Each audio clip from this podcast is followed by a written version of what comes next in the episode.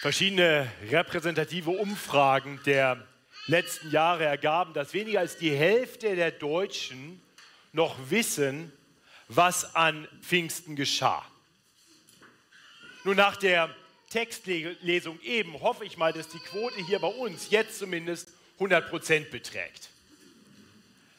Aber warum waren damals eigentlich so viele verschiedene Menschen aus verschiedensten Nationen und Sprachen in Jerusalem? Was war eigentlich der Anlass für Pfingsten, bevor der Heilige Geist ausgegossen wurde? Nun, wir finden die erste Erwähnung des Festes, was später zum Pfingstfest wurde, in unserem heutigen Predigttext. Und damit setzen wir unsere Predigtserie ganz passend heute fort im zweiten Buch Mose, Kapitel 23, in den Versen 10 bis 33. In diesem Abschnitt lesen wir zum ersten Mal eine Erwähnung auch des Festes, das an Pfingsten gefeiert wurde, als der Heilige Geist kam.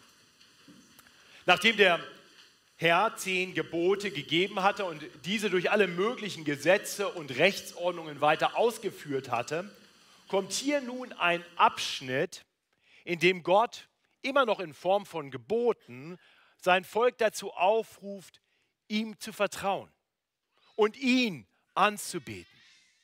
Dabei betont Gott, dass er der Herr aller Zeiten ist. Wir sehen in den Versen 10 bis 13, dass Gott der Herr unserer Zeit ist und wir ihn so anerkennen sollten. In den Versen 14 bis 19 geht es darum, Gott als den Herrn der Vergangenheit zu erinnern. Und schließlich in den Versen 20 bis 33 geht es darum, Gott als dem Herrn der Zukunft zu vertrauen. Ja, das sind die drei Punkte dieser Predigt.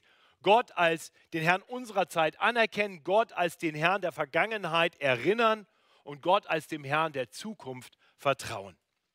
Und ich möchte mit uns beten, dass der Herr hilft, genau das zu tun. Herr, das ist unser Gebet.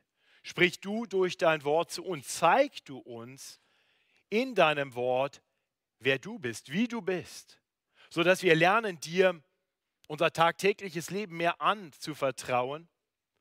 Schenk uns einen Blick und eine Erinnerung darauf, dass du als der Herr der Vergangenheit immer gut geführt hast und treu versorgt hast. Und Herr, lenk unseren Blick so dann auch auf dich als dem Herrn, dem wir unsere Zukunft anvertrauen können. Tu das, sodass wir gestärkt werden in unserem Glauben und im Vertrauen auf dich, sodass unser Leben mehr und mehr sich auf dich hin ausrichtet und zu einem Leben der Anbetung führt. Das ist unser Gebet in Jesu Namen. Amen. Vorneweg wurde ich ermutigt, vielleicht nochmal zu erklären, warum all das, was wir im zweiten Buch Mose lesen, vor allem in den Rechtsordnungen, in den Geboten, warum das eigentlich für uns heute noch relevant ist. Schließlich hat Gott damals zum Volk Israel gesprochen, in eine ganz andere Zeit hinein ähm, und das Volk vorbereitet für eine Zeit im gelobten Land, wo Gott selbst der Herr, der Herrscher sein wollte. Nun, Ganz kurz könnte ich daran erinnern, dass Jesus gesagt hat, dass er gekommen ist, um das Gesetz nicht aufzulösen, sondern um es zu erfüllen. Äh, und dann fährt er fort und sagt, denn wahrlich ich sage euch, bis Himmel und Erde vergehen, wird nicht vergehen der kleinste Buchstabe, noch ein Tüpfelchen vom Gesetz. Das Gesetz hat also eine weitergehende Bedeutung. Das muss uns klar sein. Schon allein deshalb, weil das Gesetz den Charakter des unveränderlichen Gottes offenbart. Unsere Lebenswelt, unsere heilsgeschichtliche Situation, ja, die haben sich verändert. Aber Gott ist immer noch der gleiche. Er will weiterhin exklusiv angebetet werden und seine moralischen Maßstäbe haben sich natürlich nicht gewandelt.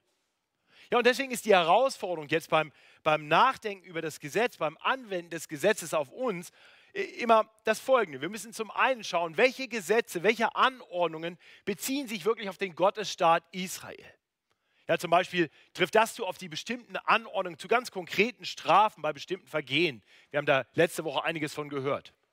Ja, und, und diese Rolle hat heute nicht mehr der das Gesetz, diese Rolle hat unsere Gesetzgebung übernommen. Gottes Gesetz ist in gewisser Weise eingeflossen jetzt in die Gesetzgebung, die wir haben, ähm, in, in den Gesetzen, die uns unser Gesetzgeber gibt, der von Gott eingesetzt ist, wie uns Römer 13, Vers 1 sagt. Also diese konkreten Aufforderungen, bestimmte Strafen für bestimmte Dinge zu tun, das steht uns heute nicht mehr zu. Das ist für uns in dieser Weise heute nicht mehr direkt relevant. Was im Gesetz weiterhin dann auf Jesus Christus hinweist, und in ihm seine Erfüllung gefunden hat, das gilt auch nicht mehr in genau gleicher Weise für uns hier und heute. Ja, wir haben also zum Beispiel Opfergesetze, wir haben rituelle Gesetze, die mit dem Tempeldienst zu tun haben. Und uns ist klar, in Jesus Christus ist derjenige gekommen, auf den die alle hinweisen. Sie sind Schatten und Abbilder von dem, was wir in Christus haben. Aber sie lehren uns ewige Prinzipien. Und ich glaube, das ist uns auch klar, auch wenn wir heute keine Opfer mehr bringen, unser Leben soll trotzdem immer noch ein Leben der Anbetung sein. Wir hören nicht an, anzubeten. Wir folgen nicht mehr genau den Anordnungen für Opfer und Tempeldienst, aber wir tun immer noch das Gleiche. Also prinzipiell gelten sie für uns auch heute, aber in der konkreten Umsetzung haben sie in Jesus Christus ihre Erfüllung gefunden. Und dann gibt es schließlich die Moralgesetze. Und die Moralgesetze gelten unverändert, weil natürlich Gottes Standard dafür, was richtig und falsch ist, sich nicht geändert hat. Wer noch mehr dazu hören möchte, den möchte ich ermutigen, äh, den Podcast, den Pastoren-Podcast, den Matthias Mockler und ich jede Woche aufnehmen und der jeden Samstag wird eine neue Folge platziert, sich den mal anzuhören. Letzte Woche haben wir genau über diese Thematik einen ganzen Podcast gemacht, also 35 Minuten oder so über diese Fragestellung gesprochen. Also wer da noch mehr drüber nachdenken möchte, da findet ihr weitere Informationen. Jetzt aber zum heutigen Predigttext. Und hier sehen wir, dass Gott also zwar manches in die konkrete heilsgeschichtliche Situation Israels hineinspricht, aber andererseits, darf ich einfach mal kurz bitten, also wir haben Kinder lieb, aber ich glaube, es sind ganz schön viele Leute gerade ziemlich abgelenkt. Im Foyer kann man die Predigt hören, äh, da wird sie übertragen und da gibt es einen Screen, da kann man sie sehen. Ja, also wir haben eine hohe Wertschätzung für Kinder und so manches Geräusch ist okay, aber manchmal wird es dann ein bisschen viel. Danke für eure Rücksichtnahme. Also nochmal zum heutigen Predigtext. Gott spricht hier konkrete Situationen aus dem Volk Israel an. Er spricht hinein in die damalige Situation. Und von daher werden wir nicht alles eins zu eins umsetzen können und müssen wir auch nicht, aber wir lernen wichtige, ewig gültige Prinzipien und die gelten weiter. Und ich hoffe, dass wir den Text so heute hören und dann auf uns angemessen, richtig, so wie Gott es will, anwenden. Als erstes wollen wir sehen, wie Gott uns in den Versen 10 bis 12 oder 10 bis 13 zeigt, dass wir ihn als den Herrn unserer Zeit anerkennen sollen. Ich lese uns erst einmal die Verse 10 bis 12. Sechs Jahre sollst du dein Land besehen und seine Früchte einsammeln. Aber im siebten Jahr sollst du es ruhen und liegen lassen, dass die Armen unter deinem Volk davon essen. Und was übrig bleibt, mag das Wild auf dem Felde fressen. Ebenso sollst du es halten mit deinem Weinberg und deinen Ölbäumen. Sechs Tage sollst du deine Arbeit tun, aber am siebten Tag sollst du feiern, auf dass dein Rind und Esel ruhen und deiner Sklavin Sohn und der Fremdling sich erquicken. Ja, das sind also hier konkrete Anordnungen, die das vierte Gebot weiter auslegen. Ist uns klar, ne? im vierten Gebot, die Anordnung des Sabbats, wird hier weiter angewandt und wir sehen in Versen 10 und 11, dass es neben dem Sabbattag auch ein Sabbatjahr gab. Bei der Anordnung wird deutlich, dass Gott mit dem Sabbat grundsätzlich das Wohl der Menschen im Sinn hat. Im Sabbatjahr sollen die Armen von dem essen, was dann trotzdem weiter auf dem Land wächst. Das heißt, die Armen sollen versorgt sein. Und wenn dann die, die Menschen gegessen haben, dann soll das, was übrig bleibt, den Tieren gegeben werden. Das heißt, hier ist Versorgung vorgesehen für die, die nichts haben. Und ähnlich ist es mit dem Sabbattag. Der ist vor allem für die Menschen und die Tiere gedacht, die besonders hart arbeiten mussten. Und sie sollten nun einen freien Tag pro Woche haben. Ein Tag, um zur Ruhe zu kommen, um erquickt zu werden. Nun, es wird dann immer diskutiert, was hat das Sabbatgebot für uns heute für eine Bewandtnis? Und tatsächlich wird immer wieder darauf verwiesen, dass das Sabbatgebot das einzige der zehn Gebote ist, was im Neuen Testament nicht explizit erwähnt wird. Ja, ich glaube sogar, es geht noch ein bisschen weiter, denn in Kolosser 2, Vers 16 lehrt uns Gottes Wort, lasst euch von niemandem ein schlechtes Gewissen machen wegen Speise und Trank oder wegen eines bestimmten Feiertages, Neumondes oder Sabbats. Das ist alles nur ein Schatten des Zukünftigen. Leibhaftig aber ist es in Christus. Also auch der Sabbattag ist ein Schatten, ein Abbild und leibhaftig in Jesus Christus. Und tatsächlich macht Jesus Christus deutlich in Matthäus 11, dass wir die Ruhe, um die es hier geht, eben nicht finden einfach durch einen Tag der Ruhe, sondern vor allem dadurch, dass wir zu Jesus Christus kommen einen Tag in der Woche haben, in dem wir uns bewusst auf ihn ausrichten. Das beginnt mit einer erstmaligen Ausrichtung und es geht dann weiter mit einer regelmäßigen Neuausrichtung. So ruft Jesus uns dazu auf, kommt her zu mir alle, die ihr mühselig und beladen seid. Ich will euch erquicken. Ja, das ist die Erquickung, die stattfinden soll. Nehmt auf euch mein Joch und lernt von mir, denn ich bin sanftmütig und von Herzen demütig. Also indem wir zu ihm kommen und von ihm lernen, dann sagt er, so werdet ihr Ruhe finden für eure Seelen. Also in gewisser Weise weist uns der Sabbat genau darauf hin. Das Halten des Sabbats ist doch ein Ausdruck davon, dass wir darum wissen, dass wir Ruhe brauchen, dass wir Erquickung brauchen und dass Gott eben für uns sorgt und wir deswegen auch so zu ihm kommen können und alles andere einfach mal liegen lassen können.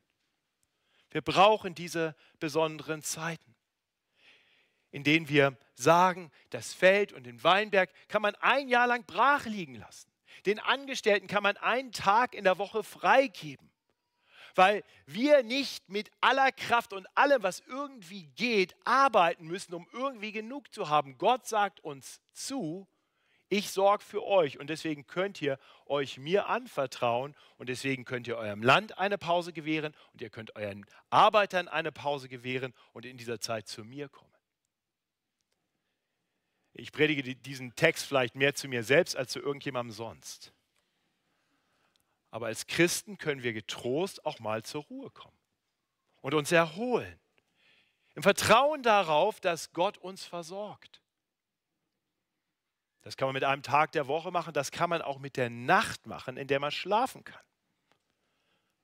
Ihr müsst nicht bis zum Anschlag irgendwie arbeiten und sagen, naja, dann nehme ich noch alle Sorgen mit und kann gar nicht schlafen. Gib deine Sorgen ab, vertrau dich Gott an und er wird dir Ruhe geben. Darum geht's. Tatsächlich wissen wir das doch. Als Christen wissen wir das doch. Wir wissen doch, wie Gott für uns gesorgt hat auf außerordentliche Art und Weise in einem Bereich, in dem wir nichts selber hätten tun können. Und wenn wir uns noch so sehr anstrengen, werden wir doch nie aus eigener Kraft vor Gott bestehen können. Und deswegen kommt Gott und sorgt für uns. Und wie fragt Paulus so schön rhetorisch in Römer 8, Vers 31, 32, ist Gott also für uns? Wer kann wider uns sein? Der auch seinen eigenen Sohn nicht verschont hat, sondern hat ihn für uns alle dahingegeben. Wie sollte er uns mit ihm nicht alles schenken? Wir können zur Ruhe kommen vor Gott. Ihr Lieben, versteht mich nicht falsch. Das ist kein Aufruf dazu, faul zu sein. Okay? Da muss ich nichts mehr machen, ich lehne mich zurück, Gott kann mich ja versorgen. Das ist unbiblisch, das, darauf liegt kein Segen. Ich hoffe, das ist uns klar. Aber es ist ein Aufruf, unsere menschlichen Begrenzungen anzuerkennen und anzuerkennen, dass wir auch mal Ruhe brauchen. Die Ruhe, die uns Gott verordnet hat. Zwar lehrt uns das Neue Testament nicht nur in der Stelle aus Kolosser 2, sondern zum Beispiel auch in Römer 14, 5 und 6, dass wir nicht mehr einen ganz besonderen Tag halten müssen, und doch wissen wir, dass Gott uns so geschaffen hat, dass wir Ruhe brauchen. Äh, und, und tatsächlich ist es so, dass, dass wir eben die Ruhe, die wir wirklich brauchen, nicht einfach nur durch das Ausruhen finden, sondern vor allem bei Jesus. Wir brauchen also beides, Ruhe für unseren Körper, aber vor allem die Ruhe für unsere Seelen, die wir bei Jesus finden. Deswegen ist es Interessant, dass das Neue Testament zwar den Sabbattag nicht wieder aufgreift und doch sagt, dass wir die regelmäßigen Versammlungen der Gläubigen nicht säumen sollen. Also in gewisser Weise ist das Sabbatgebot übergegangen in ein neutestamentliches Gebot, sich regelmäßig zu treffen, um sich bewusst auf Jesus Christus auszurichten, bei dem wir Ruhe finden. Ich möchte das ganz bewusst jetzt auch in, in, dieser Jahreszeit mal sagen, wo ja das Wetter schön wird und die Berge und die Seen locken. Nicht? Das ist ja der äh, große Vorteil, wenn man in München lebt, im Gegensatz zu Norddeutschland, wo ich herkomme. Hier ist im Sommer ein Freizeitangebot geboten wie sonst nirgends. Und das ist ein gutes Geschenk Gottes. Preist den Herrn für Berge und Seen. Und wir dürfen das genießen. Aber ich habe die Befürchtung, dass auch bei Christen manchmal diese Freizeitaktivitäten fast den Status eines Götzendienstes bekommen. Es wird wichtiger, als das zu tun, was uns wirklich Ruhe und Erquickung bringt. Äh, wenn ich noch eine Illustration gebraucht hätte für diese Predigt, dann hätte ich sie gestern Nachmittag bekommen. Ich habe die dann tatsächlich jetzt genommen und bringe euch die jetzt. Gestern Nachmittag war nicht wirklich Gottesdienst, aber wir waren äh, mit einigen Leuten hier aus der Gemeinde eingeladen zu einem Lobpreis Nachmittag und Abend. Und da sollte es erst ein bisschen äh, ja, Kaffeekuchenmäßig was geben und dann später sollte, sollte es noch was anderes geben und zwischendrin sollte Lobpreis sein. Und dann wurde gesagt, ja, und dann haben wir vielleicht auch noch ein bisschen Zeit, um das Bundesliga-Finale uns anzuschauen. So, und die Männer, die äh, Fußball interessiert waren, die wurden sehr nervös, weil sich das alles ein bisschen verzögerte. Und als wir dann mit dem Lobpreis angefangen haben, äh, begann ungefähr die zweite Halbzeit im Bundesliga-Finale. Und ich habe für einen Moment gedacht, boah, das Timing ist jetzt echt blöd. Und da musste ich an meine Predigt denken und konnte mein Handy in die Hosentasche stecken sagte, die Ergebnisse kann man zwischendurch mal checken. Und wir haben es tatsächlich noch geschafft, die letzten drei Minuten zu sehen. Aber für mich war das eine gute Erinnerung daran, dass was wirklich Bedeutung hat, die Anbetung Gottes ist dass wir den Sieg, den wir bei Jesus haben, nicht jedes Jahr neu verteidigen müssen mit Hängen und Würgen, sondern dass der gewiss ist. Dass er unsere Anbetung verdient und eben nicht der Götze. Oder wie auch immer die anderen Spieler heißen.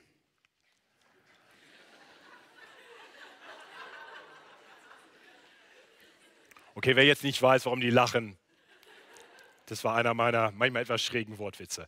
Ähm, die Warnung vor dem Götzendienst und der Aufruf zur Anbetung äh, zieht sich wirklich auch durch den ganzen Predigtext hindurch.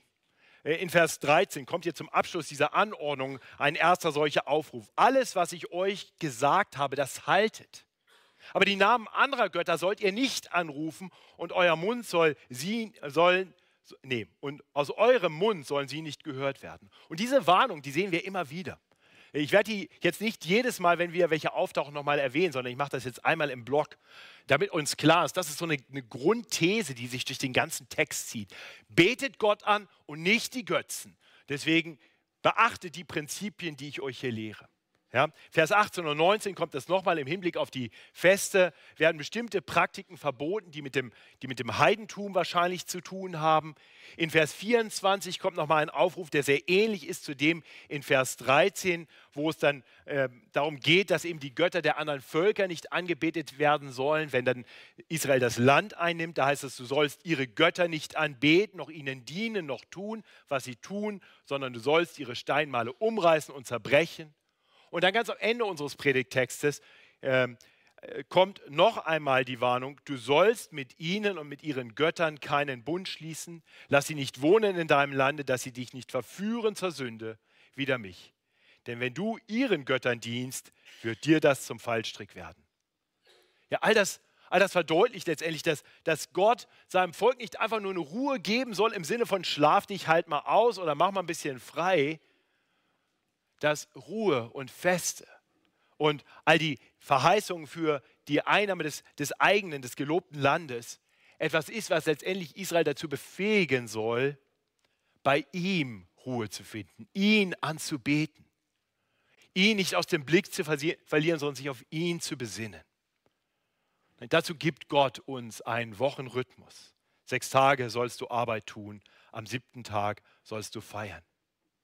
Ab Vers 14 lesen wir dann äh, in einem zweiten Abschnitt, dass der Herr also nicht nur einen wöchentlichen Rhythmus seinem Volk gibt und, und eben regelmäßige Ruhe verordnet als der Herr unserer, unseres Lebens, sondern dass er auch Zeiten schenkt, an denen wir uns bewusst auf ihn besinnen sollen als den Herrn der Vergangenheit.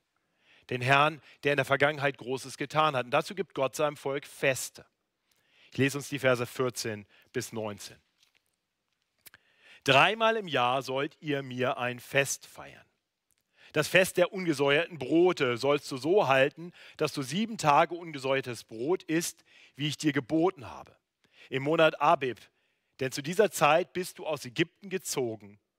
Erscheint aber nicht mit leeren Händen vor mir. Und das Fest der Ernte, der Erstlinge deiner Früchte, die, auf dem Felde gesät, die du auf dem Felde gesät hast und das Fest der Lese am Ausgang des Jahres, wenn du den Ertrag deiner Arbeit eingesammelt hast vom Felde. Dreimal im Jahr soll, ähm, sollen erscheinen vor dem Herrn, dem Herrscher, alles, was männlich ist unter dir. Du sollst das Blut meines Opfers nicht zugleich mit dem Sauerteig opfern, und das Fett von meinem Fest soll nicht über Nacht bleiben bis zum Morgen. Das Beste von den Erstlingen deines Festes, äh, deines Feldes sollst du in das Haus des Herrn deines Gottes bringen. Du sollst das Böcklein nicht kochen in seiner Mutter Milch. Ja, also wir lesen ja Anordnung für drei jährliche Feste. Und das erste Fest ist das Fest der ungesäuerten Brote, das in enger Verbindung steht mit dem Passafest. Ähm, diese beiden Feste, die wirklich eng zusammengehören, wurden eingesetzt schon kurz vor dem Auszug Israels aus der Sklaverei in Ägypten im 2. Mose Kapitel 12 und 13. Vor langer Zeit waren wir mal da, 2. Mose 12 und 13, und haben dort schon über diese Feste gehört. Ja, das war also eine Einsetzung, die quasi damals noch eine Zusage der kommenden Errettung war. Nach der Errettung sollte dann jedes Jahr daran gedacht werden, dass Gott der Herr sein Volk aus der Sklaverei gerettet hatte.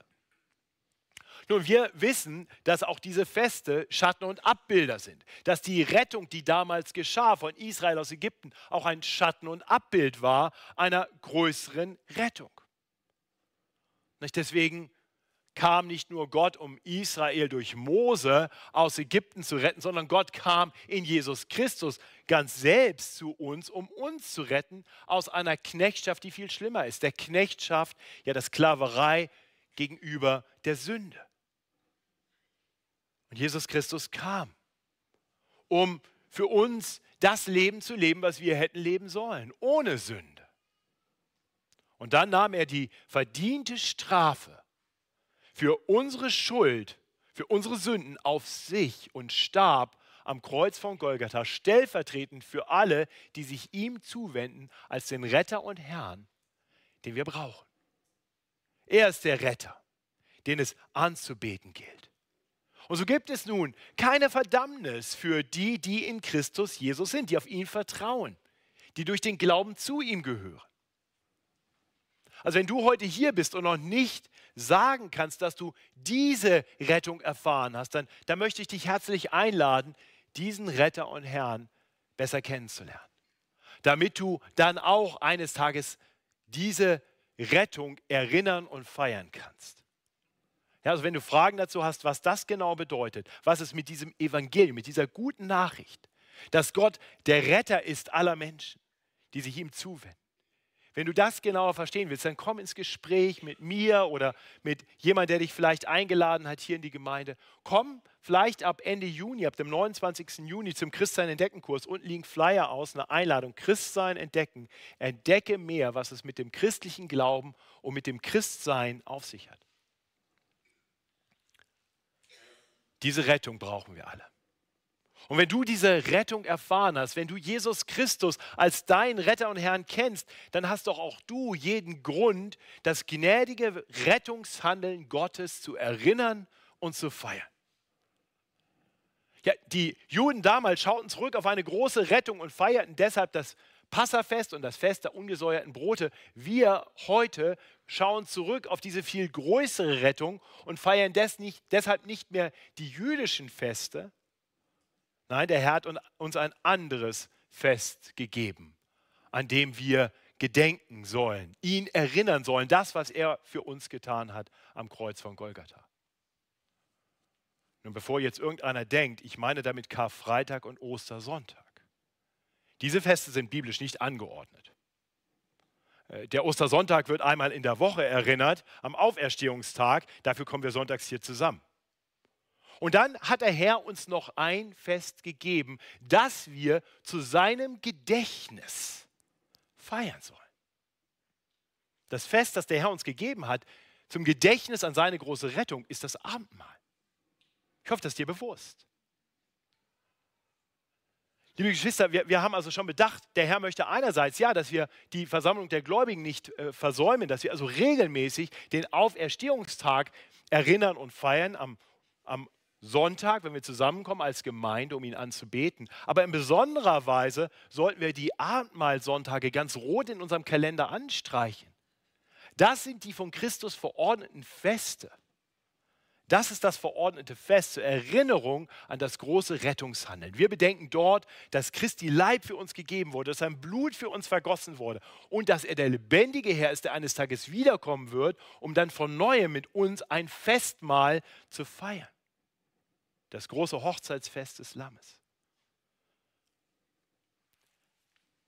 Denke, das ist die Kontinuität, das ist das Prinzip, was wir übertragen sollten von diesem ersten großen Fest. Dann gibt es noch die beiden anderen Feste, die hier nur kurz in Vers 16 erwähnt werden.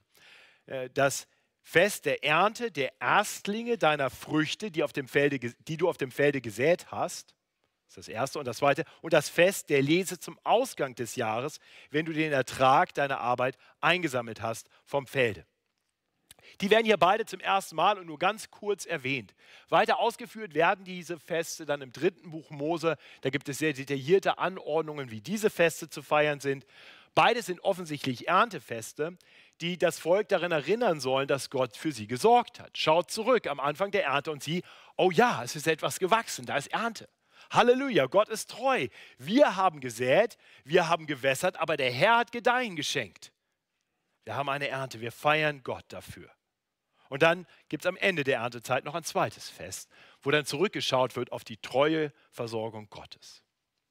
Dieses erste Fest zu Beginn der Erntezeit, das Fest der Ernte der Erstlinge deiner Früchte, das wurde dann später auch das Wochenfest genannt, weil es sieben Wochen nach dem Passa gefeiert wurde und weil sieben mal sieben Tage, 49 Tage und dann der 50. Tag quasi der Festtag war, wurde es auch das, das äh, Fest genannt, was im Englischen dann Pentecost für den 50. Tag bedeutet und im Deutschen Pfingsten. Dieses Fest, also war der Anlass dafür, dieses Fest, das hier zum ersten Mal erwähnt wird, war der Anlass dafür, dass sich so viele Menschen in Jerusalem versammelt hatten. Es war das Fest der Erstlingsernte. Es war das Wochenfest.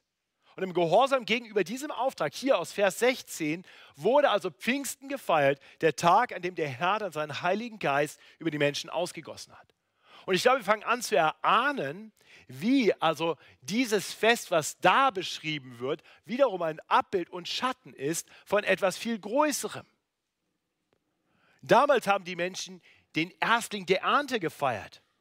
Aber seit Pfingsten feiern wir die Erstlingsgabe von Gott an uns. Er hat sich selbst zu uns gegeben in seinem Heiligen Geist. Das ist quasi die Anzahlung, das ist die, die Erstlingsgabe, die uns daran erinnert, dass Gott uns eines Tages in seiner ganzen Fülle bei sich haben wird. Und wir dürfen ihn jetzt schon in gewisser Weise bei uns haben, in uns haben, durch seinen Heiligen Geist, den er uns geschenkt hat.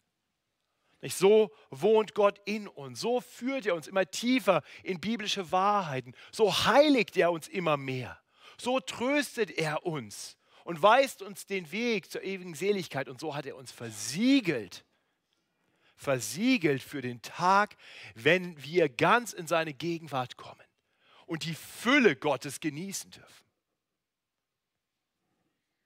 Ihr Lieben, wir haben zwar keine Anordnung, ein bestimmtes Fest jetzt zu feiern. Ich denke, es ist völlig legitim, Pfingsten heute zu feiern, genauso wie Karfreitag und Ostern. Es ist einfach nur nicht biblisch angeordnet, dass wir das regelmäßig tun sollen. Aber vor allem sollten wir einfach dankbar erinnern, dass Gott uns diese wunderbare Erstlingsgabe gegeben hat. Dass er uns seinen Heiligen Geist gegeben hat. Und mit ihm einen Vorgeschmack wir dürfen hier schon schmecken, wir dürfen schon erleben, wir dürfen schon spüren und wissen, wir gehören ganz zu ihm. Der, der Geist ist quasi in gewisser Weise, wie, wie Gott vom Himmel in unser Leben hineinkommt, in uns lebt und uns sicher dahin bringt, wo wir eines Tages mit ihm sein werden. Es ist sozusagen eine Anzahlung. So wie damals die erste, die Frühernte eine Anzahlung war, eine Verheißung war für was Besseres, was noch kommen würde. Und das wurde schon gefeiert. So dürfen wir feiern, dass der Herr uns in seinem Geist jetzt schon etwas von sich selbst gegeben hat, bis wir eines Tages seine Fülle erleben werden, ungetrübt. Das bringt uns zum dritten hier angeordneten Fest, der Fest der Leser am Ausgang des Jahres. Ja, Israel sollte damals also am Ende der Erntezeit feiern und zurückschauen und sagen, der Herr ist treu. Was uns die Erstlingsernte schon verheißen hatte, ist wahr geworden, hat sich bestätigt. Wir haben eine Ernte gehabt, der hat wieder für uns gesorgt. Wir sind nicht verhungert, wir sind noch hier. Ja, und und wiederum, es gibt, ähnlich wie bei Pfingsten, keine biblische Anordnung, jetzt ein bestimmtes Erntedankfest zu feiern. Auch das kann man tun, ist nicht angeordnet biblisch, ist aber in Ordnung. Aber, aber vor allem tun wir einfach gut daran, immer wieder zurückzuschauen und zu bedenken, dass Gott uns treu versorgt. Und in unserem Kontext ist vielleicht das mit, dem, mit der Ernte ein bisschen weiter weg. Ja, äh, das merke ich ja bei Aldi nicht so. Aber, aber es gibt andere Dinge, wo ich erlebe, wie Gott für mich sorgt. Ganz praktisch. Und es ist gut, immer wieder innezuhalten und Gott zu danken für seine treue Versorgung. Ich denke, in gewisser Weise ist dieses Fest auch eins, was noch in die Zukunft weist. Äh, das will ich hier nur ganz kurz andeuten. Es weist in die Zukunft, weil es einen Tag geben wird, an dem wir ein Fest feiern werden, wo wir dann die Fülle von Gott empfangen haben. Und so stärkt Gott unser Vertrauen darauf, dass er der Gott ist, der uns treu versorgt hat. Und so können wir seine erinnern als den Gott der Vergangenheit. Und wir können halt auch schon vorausschauen auf das, was er in Zukunft noch tun wird. Wir dürfen ihm vertrauen als dem Herrn unserer Zukunft. Und das ist der dritte und letzte Punkt, auf den ich noch kurz mit uns zu sprechen kommen möchte. In den Versen 20 bis 33 geht es also darum, dass wir Verheißungen für die Zukunft lesen äh, und Gott sein Volk wirklich dazu aufruft, vertraut mir. Ihr habt gesehen, wie ich der Herr eurer Gegenwart bin. Ich ordne euch an, wie ihr jeden Tag leben sollt oder wie ihr jede Woche, jedes Jahr leben sollt. Ich gebe euch einen Rhythmus und sage euch, ich sorge für euch. Ich gebe euch Feste, wo ihr zurückschauen könnt und immer wieder bedenken dürft, ich habe treu für euch gesorgt. Und nun gebe ich euch Verheißungen und ihr dürft mir vertrauen, dass ich auch in Zukunft, genauso wie in der Vergangenheit und der Gegenwart, für euch sorgen werde.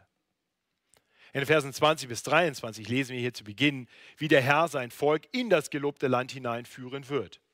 Er sagt also nicht nur, was er tun wird, sondern auch, wie er es tun wird. Da heißt es, siehe, ich sende einen Engel vor dir her, der dich behüte auf dem Wege und dich bringe an den Ort, den ich bestimmt habe. Hüte dich vor ihm und gehorche seiner Stimme und sei nicht widerspenstig gegen ihn, denn er wird, eure Übertreten, er wird euer Übertreten nicht vergeben, weil mein Name in ihm ist. Wirst du aber seiner Stimme hören und alles tun, was ich dir sage, so will ich deiner Feinde Feind und deiner Widersacher Widersacher sein. Ja, mein Engel wird vor dir hergehen und dich bringen zu den Amoritern, Hethitern, Peresitern, Kanaanitern, Hivititern ähm, und Jebusitern. Und ich will sie vertilgen. Nun, viele Ausleger äh, spekulieren darüber, ob es sich bei diesem Engel des Herrn eventuell um eine alttestamentliche Erscheinung von Gottes Sohn handelt. Und das klingt durchaus plausibel, erscheint mir sehr plausibel, weil dieser Engel ein Engel ist, der uns vergeben bzw. nicht vergeben kann. Es ist ein Engel, äh, von dem gesagt wird, dass Gottes Name in ihm ist. Es ist ein Engel, bei dem es heißt, dass wir, wenn wir seine Stimme hören, letztendlich dann tun, was Gott uns gesagt hat. Das heißt, er spricht irgendwie Gottes Wort zu uns. Aber wie dem auch sei, auf jeden Fall wird Israel hier zugesagt, dass Gott sein Volk ins gelobte Land führen wird und sie sollen ihm gehorchen. Ja? Äh, Gott hat dann angefangen, das Volk zu führen und hat ihnen einen Blick in das Land geschenkt und die Kundschafter kamen zurück. Es wurde ihnen nicht geglaubt. Wir sehen das immer wieder. Ähm, Israel rebelliert und so können sie erst einmal nicht so schnell in das Land gehen, wie Gott es ihnen eigentlich verheißen hatte. Aber letztendlich führt er sie genau so ins gelobte Land. Und dort in diesem gelobten Land sollen sie viel Segen erleben.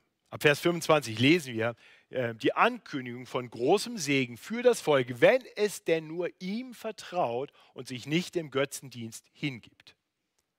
Da heißt es, aber dem Herrn, eurem Gott, sollt ihr dienen, so wird er dein Brot und dein Wasser segnen. Und ich will alle Krankheit von dir wenden.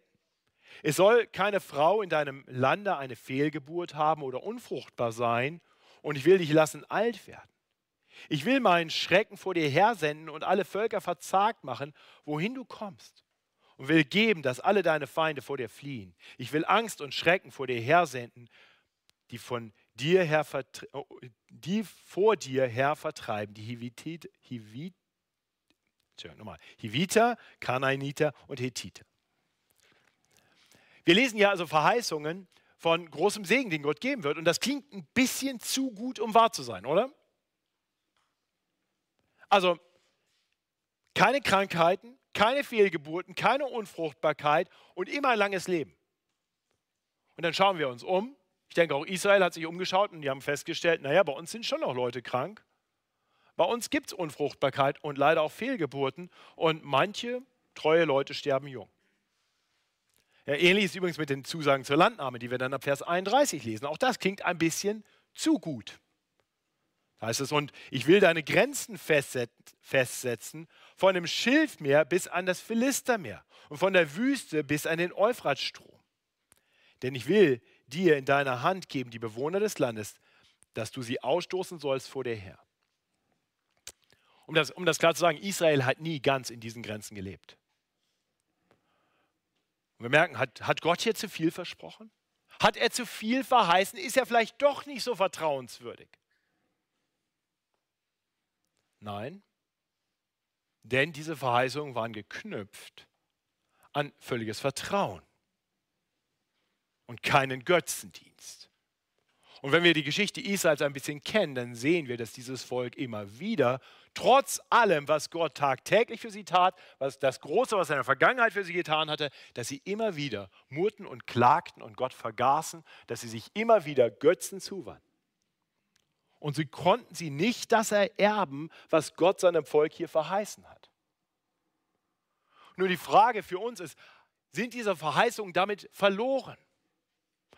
hätte es bei Gott mehr gegeben, aber leider jetzt nicht mehr. Nun, und dann tun wir gut daran, uns daran zu erinnern, dass es einen aus dem Volk Israel gab, einen einzigen, der immer allen Geboten gehorcht hat, der sich nie Götzen zugewandt hat, der immer Gott dem Vater alle Ehre gegeben hat, Jesus Christus, dem ewigen Sohn Gottes, in dem Gott zu uns kam und in dem er alle Gebote erfüllt hat. Und er ist deswegen der rechtmäßige Erbe aller Verheißungen Gottes. Bei ihm wird es ein herrliches Land geben, das besser ist als das gelobte Land damals. Bei ihm wird es einen Segen geben, der größer ist als alles, was wir hier erleben. Bei ihm wird es Krankheit nicht mehr geben. Bei ihm wird es kein Leid mehr geben, keine Tränen. Er wird alles abwischen. Bei ihm wird ewiger Frieden sein. Bei ihm ist Gesundheit. Und bei ihm ist langes Jahr ewiges Leben. Bei ihm werden wir in der Gegenwart Gottes sein. Er selbst, Gott mit ihnen, wird ihr Gott sein, unter ihnen leben. Er wird abwischen alle Tränen von ihren Augen. Der Tod wird nicht mehr sein, noch Leid, noch Geschrei, noch Schmerz wird mehr sein, denn das Erste ist vergangen. Das ist die große Verheißung, die wir hier heute haben dürfen. Und wir sehen, Gott ist treu. Er hat nicht zu viel versprochen und es nicht gehalten. Und durch das Versagen von Israel ist nicht alles verloren, denn der eine aus Israel hat es alles für uns erworben. Und jeder, der auf Jesus Christus vertraut, der sich ihm anvertraut, der sich nicht von ihm abwendet und irgendwelchen Götzen anhängt, sondern ihn anerkennt als den einen wahrhaft anbetungswürdigen, wird mit ihm erben alle Verheißungen Gottes. Noch, ihr Lieben, noch ist dieser Tag nicht gekommen. Noch ist der Herr dabei, sein Reich aufzurichten, indem er Menschen unter seine Herrschaft ruft. Es mag uns manchmal so vorkommen, als ginge nichts voran. Wir mögen manchmal zweifeln, ob Gott seine Verheißung für die Zukunft wirklich wahr macht. Seht ihr, so ging es damals auch dem Volk Israel.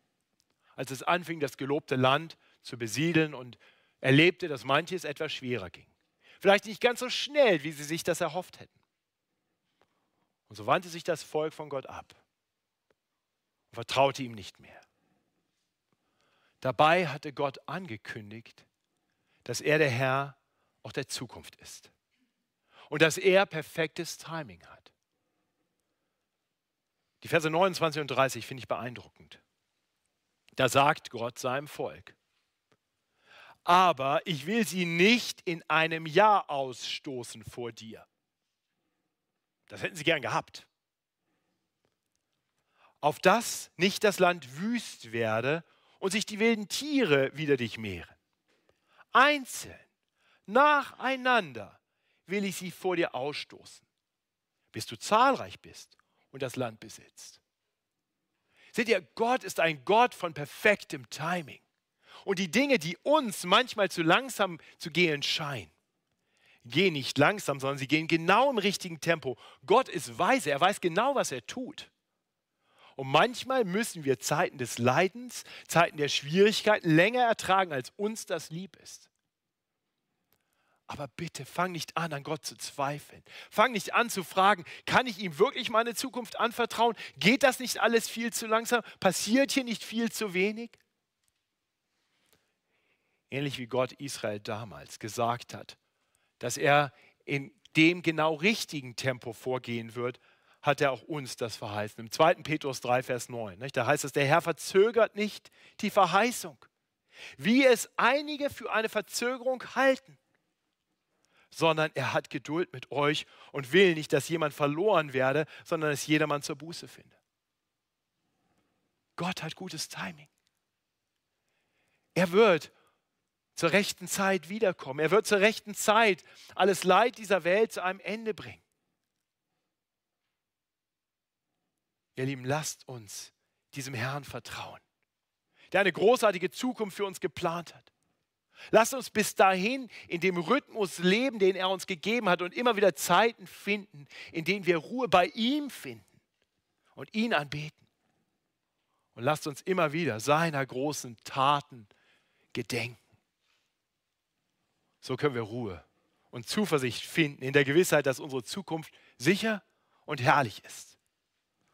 Und so möchte ich diesen Gott aller Zeiten mit uns anbeten. Himmlischer Vater, wir danken dir dafür, dass du der Gott bist, der immer der gleiche ist. Gestern, heute und in Ewigkeit. Danke, dass wir das hier in diesem Text sehen dürfen, wie du deinem Volk Israel schon damals gezeigt hast, dass du der Herr ihrer Zeit sein willst dass du der Herr bist, der für sie in der Vergangenheit so wunderbar gesorgt hat und dass sie dich erinnern sollen. Und danke, dass du ihnen verheißen hast, dass du auch die Zukunft in deiner Hand hältst und alles gut werden wird. Herr, ich möchte dich bitten, dass wir aus dem Versagen im Volk Israel lernen. Dass wir lernen, dir zu vertrauen, jeden Tag dass wir dir die Zeit in unserem Leben einräumen, die wir brauchen, zu unserem Besten, um zur Ruhe zu kommen und erquickt zu werden, um wieder Ausrichtung zu haben auf dich hin. Schenk uns Zeiten, in denen wir zur Ruhe kommen und erinnern, was du in unserem Leben schon getan hast. Wir preisen dich für deine große Errettung in Jesus Christus. Herr, und hilf uns, dir mehr und mehr zu vertrauen als dem Herrn auch über die Zukunft. Bei dir ist unsere Zukunft sicher. Wir preisen dich dafür im Namen des Herrn Jesus Christus, der wiederkommen wird, so wie du es verheißen hast, sodass wir dann in deiner Herrlichkeit leben dürfen mit dir für alle Ewigkeit, frei von allen Lasten und Nöten und Leiden. Gepriesen seist du dafür. Amen.